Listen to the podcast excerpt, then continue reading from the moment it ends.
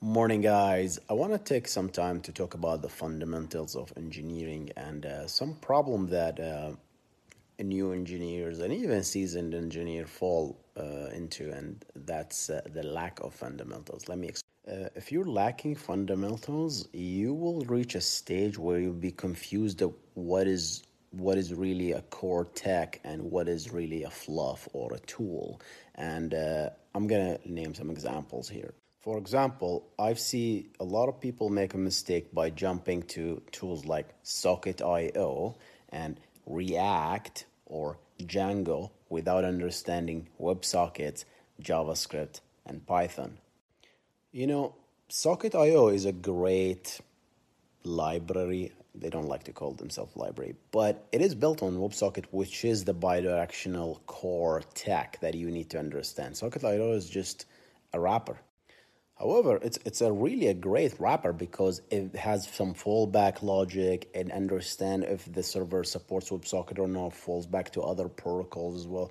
But if you don't understand how WebSockets work, you'll be confused. And I understand it it definitely simplify the life of engineering, but that that could be just me. I don't like to use a tool that kind of hides what is behind the curtain. I like to see the details. I personally like to see what exactly the library, the framework is doing, so I, as an engineer, of have full understanding of what's going on. If you just plugged in Socket.io or React, what is going on?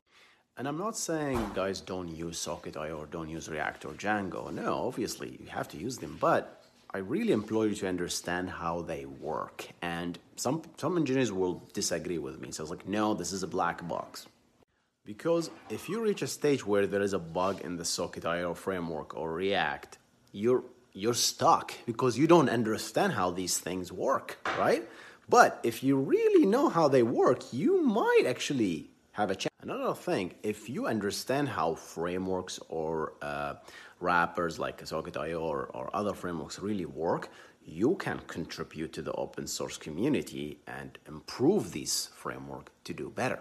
Again, it might not be a popular opinion, but you can definitely use uh, technology as a black box. By but if if if, it, if it's just me, I really need to understand how it works. But that could be just me. Another trend is people jumping on React without actually knowing just how to build uh, uh, vanilla JavaScript applications. And uh, I really employ, and, and everybody talks about this, right? Traversy Media, Ben Awad, and every. Despite React solving lots of problems, simplify your front-end development, you cannot really start with React blindly without actually knowing the fundamentals on JavaScript, promises, event, events, and all that stuff, right?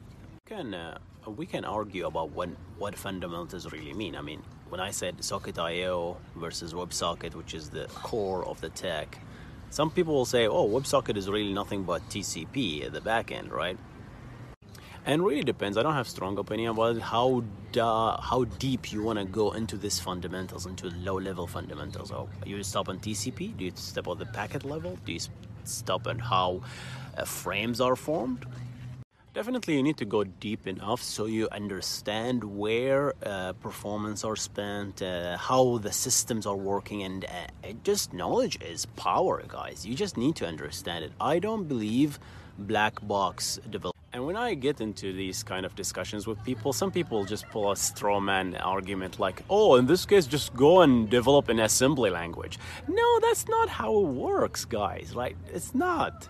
Of course, you need to build high level stuff. You need to reuse the tools, but I don't believe engineers should just blindly use tools without them knowing how those tools actually work. And obviously, you cannot learn everything, right? So that's why where a specialty really shines. And this is where you, as an engineer, really shines. Like, what do you like? What kind of back end or front end engineering are you really attracted to? And then you dive deep into. All right, guys, short story today. Um, here are the getting some coffee with the family, and uh, it's Eid. So, Eid Mubarak.